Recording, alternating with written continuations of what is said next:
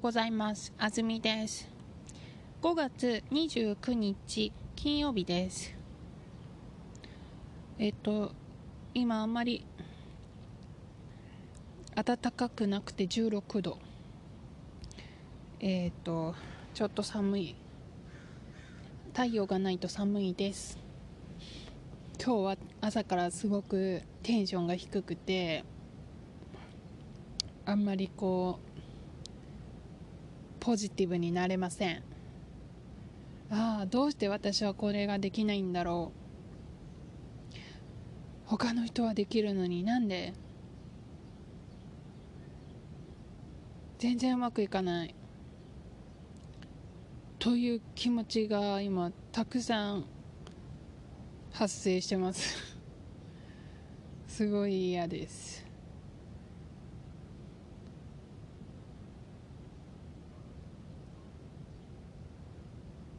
朝から私の手を猫が噛もうとしました。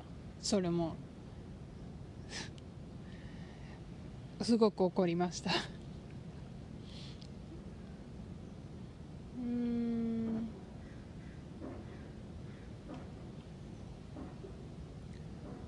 まくいかないな。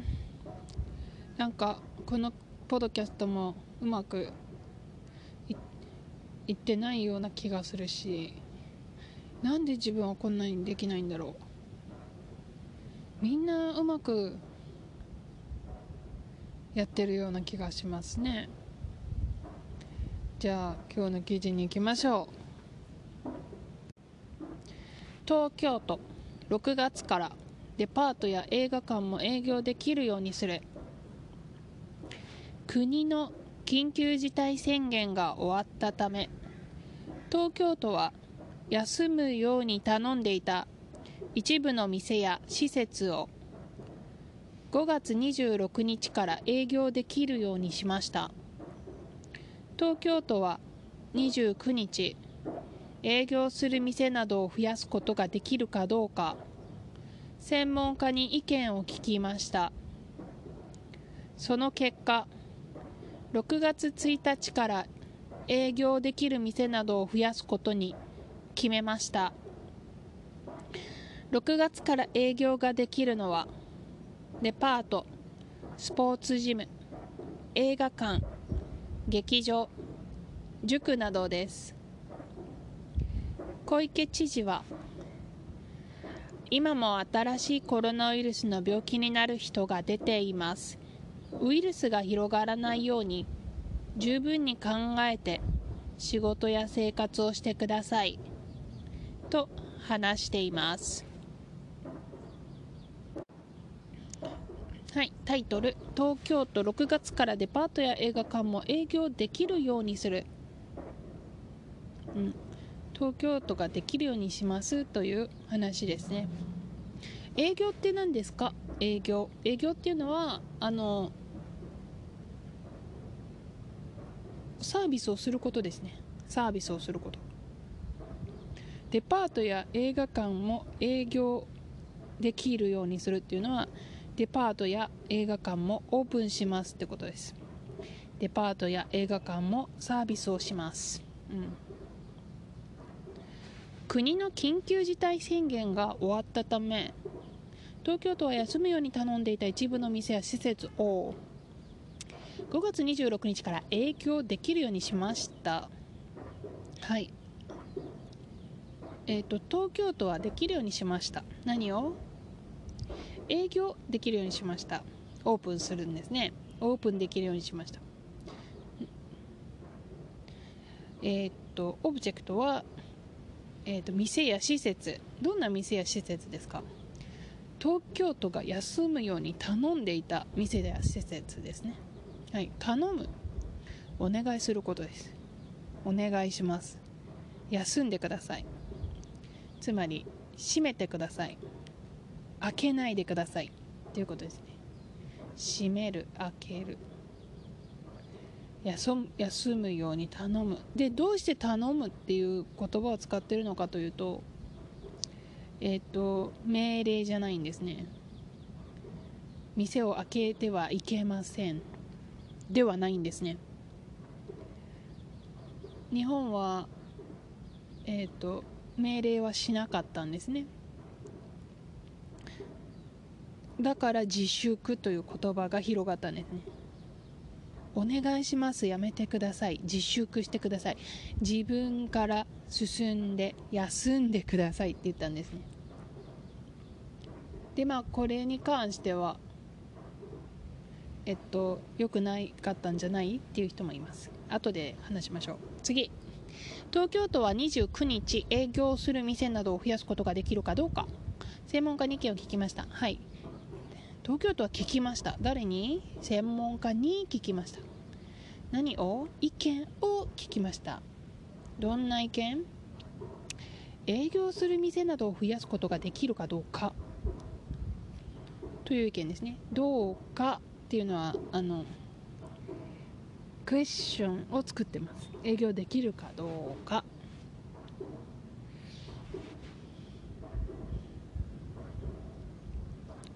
営業する店、つまりオープンする店ですね。開ける店が増やすかどうか、増やすことができるかどうか。はい、その結果6月1日から営業できる店などを増やすことに決めました。はい、話を聞きました。そして結果です。増やすことに決めました。はい、オープンする店を増やすことに決めたんですね。6月から営業できるのはデパート、スポーツジム、映画館、劇場、塾などです。はい、こういうサービスができますよという例がここに出てます。デパートとかスポーツジムとか映画館とか劇場、塾はサービスをしてもいいですと言ったんですね。はい、小池知事はと話しています。誰ですか？東京都の一番偉い人です。東京都のリーダーです。知事と呼びます。都道府県のリーダーを知事と呼びます。はい、で都道府県のリーダーの東京を担当している小池さんということです。はい、小池知事は何を話したんでしょう。2つ話しましたね。今も新しいコロナウイルスの病気になる人が出ています。はい、病気になる人が出ている。うん、今も出ている。出るっていうのはちょっとなんでここで出るなのって思いません？出るっていうのは例えば家を出るとかね、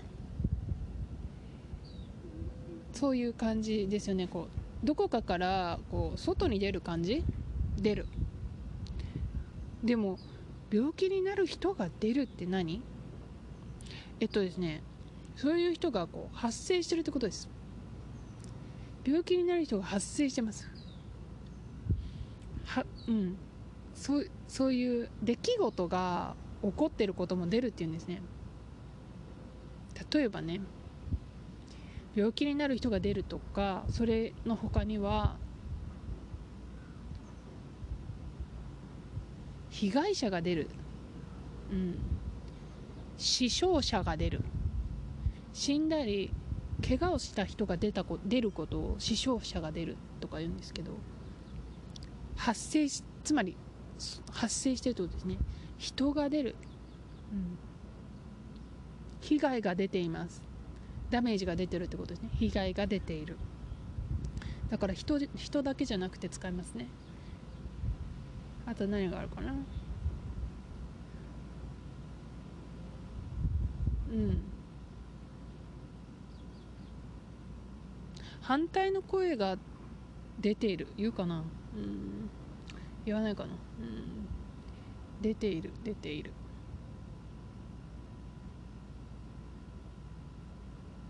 言いますね。反対の声が出ている、うん、発生してます。起こってます。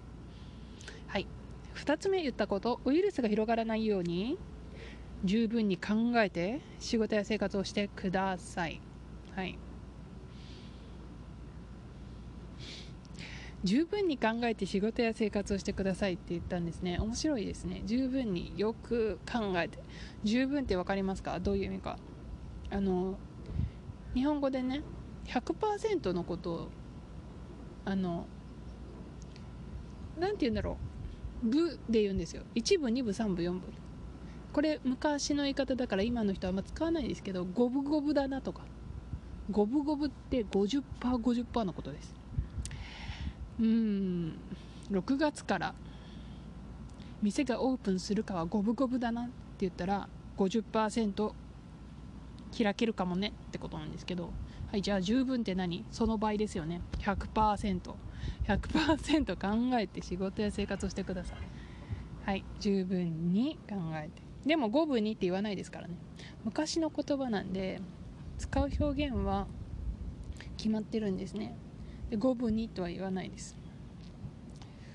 あとはね、一部の人がって聞きません？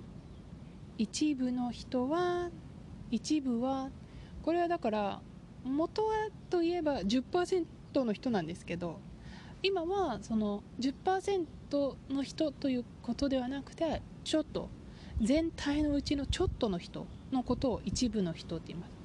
一部、五部、十分、あとは何かあるかな、まあ、1と5と10ぐらいかな、今思いつくのは。はい、じゃあちょっと小池さんが実際に言ったことをちょっと見てみましょうね。じゃあ普通のニュースいきます。現在も一定数の新規陽性者が発生している。改めて手洗いの徹底やマスクの着用、3つの密を避けるなど新しい日常を徹底して実践していただきたいって言ったらしいです。これがね、この文章に変わったんですよ。今も新しいコロナウイルスの病気になる人が出ています。小池さんなんて言いましたか？発生してるって言いましたね。それをニューズウェブイージーはなんて変えましたか？出ているに変えましたね。ウイルスが広がらないように十分に考えて仕事や生活をしてください。はい小池さんなんて言いましたか？新しい日常を徹底して実践していただきたい。新しいっていう言い方を使ったんですね。ここに EGF ニュースはカットしましたね。でも新しいってとても大切だなと思います。今までと違う生活をしないとダメだよっていうのが小池さんが言ったことですね。で、徹底してっていうのを、EGF ニュースは十分にという言葉に変えたんですね。徹底してもう完璧にやれってことです。徹底するというのはもう完璧にやれ、隅から隅まで 100% だ。はい、一緒ですね。十分に 100%。 はいはい、というわけで今日の記事でした。さっきねちょっと自粛の話をしましたけど、そのヨーロッパの国は店を休ませる命令をする代わりに、じゃあ国が保証しますという、条件をつけたところがあるそうなんですけど、日本はね命令しなかった。だから条件もない、もちろんだからしたくない人はしなかった。はい、っていうね。でも分かりますか？日本という社会で社会のルールに従わないということは、大きな影響を持ちます。それはみんなが暮らしている世界だからです。あ、この店は協力しないんですねとなる。だから政府はそれを利用したんですね。この社会はみんなで助け合うものでしょ。だからお願い、店を閉めてください。でもその後ろ側で店閉めなかったらみんなに怒られるよっていうのを期待してるんですよね。だからまあそれは卑怯だな、ずるいなって私は思うし、私はこういう日本人のあなたはグループの一人なんだからグループのためにしなきゃダメだよっていうことを利用しようとする考え方が大嫌いです。その考え方は素晴らしいんですよ。それが日本の社会を作ったしね、アメリカがなんでこんなに苦しんでるかって言ったら、それがないからですからね。私からするとないから苦しんでるように見える。私が決定しなくてもいい私はそう見える。で、じゃあそれを利用していいの？ずるいんじゃない？政府なんだから、そういうみんなで考えなきゃダメだよっていう気持ちを利用するんじゃなくて、政府はちゃんと私が助けるから協力してくださいって言うべきだったと思います。はい。日本の死者がね、少ないとか言われたりしてますけど、実際はその亡くなってる人の検査ができてないんじゃないかとかも言われていて、死者数って本当にアメリカの死者数でさえも本当はもっと多いって言われていて、なんかそんなに信用できないなと思います。韓国がね、また学校を閉めて、ちょっとまたルールを厳しくしたというニュースがありましたね。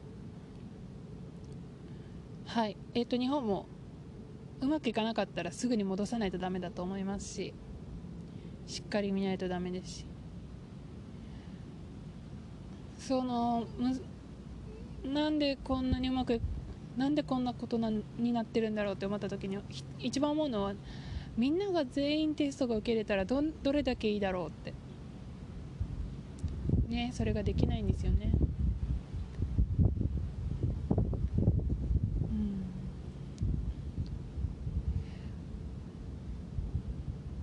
もうすぐ6月です。じゃあ皆さん、良い週末を。さよなら。